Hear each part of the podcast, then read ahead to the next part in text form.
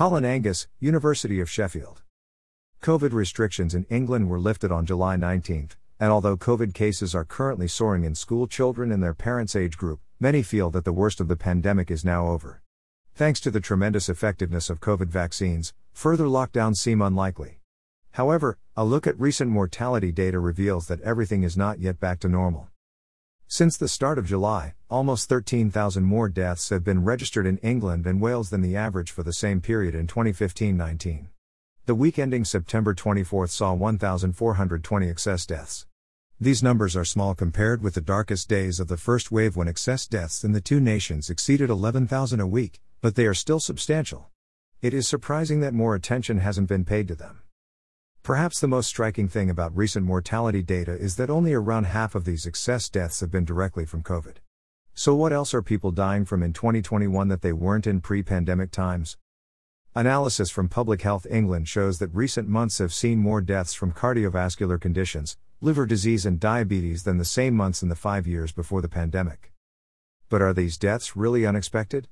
The population of the UK is growing and aging, both factors mean that we would expect the number of deaths to increase gradually over time. An independent research body that specializes in analyzing mortality and sickness rates in the UK, called Continuous Mortality Investigation, CMI, accounted for these changes by calculating age standardized mortality rates. Their analysis finds that adjusting for these factors eliminates the non COVID excess deaths. So it is true that more people are dying from non COVID causes than in previous years, but this is due to the population getting older, rather than rising mortality rates. Of course, 888 deaths from COVID in the most recent week of data is still a tragic loss. However, there are other reasons why we might still be concerned about mortality from other causes. The first of these lies in what demographers call mortality displacement. This effect arises from the fact that the people who have died during the pandemic were, on average, in poorer health than their peers. As a result, some of them would have sadly passed away in subsequent months, even if COVID had never happened. This means that we might expect mortality rates from other causes to fall, as the people who would have died had already been taken early by COVID. We can see evidence of this effect if we look at the cumulative number of excess deaths in 2021 compared with the 2015 19 average. The Christmas wave resulted in over 33,000 more deaths than would usually occur in January and February. But we then saw almost 10,000 fewer deaths between March and June before the Delta wave struck. This means that if COVID disappeared tomorrow, we would expect to see fewer deaths than in pre pandemic years.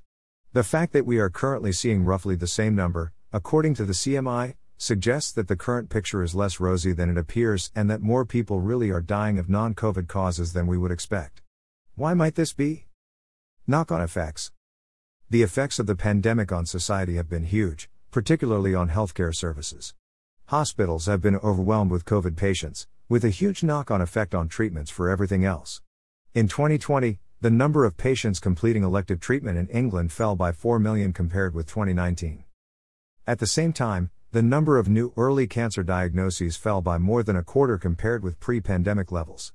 Consequently, fewer people have been identified as needing treatment, and those who were referred are waiting longer to receive the care they need. There have also been major changes to people's willingness or ability to seek medical help during the pandemic, meaning fewer people have attended GP surgeries and hospitals for non COVID health problems. This has led to a big shift in the places people have been dying over the past 18 months. Outside of the major COVID waves, deaths in hospitals have been considerably lower than previous years, while deaths at home have been consistently higher. There have also been big changes in people's health related behavior.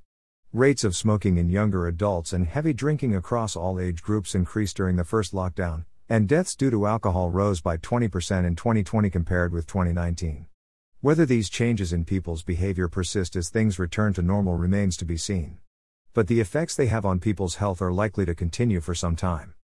The effects of the pandemic on health and healthcare in England will be deep and long lasting. People are still dying from COVID, and although we may not be seeing more deaths from other causes than we might expect, after accounting for population growth, the scars that the pandemic leaves on mortality data will be seen for decades to come. Colin Angus, Research Fellow in the Sheffield Alcohol Research Group, University of Sheffield.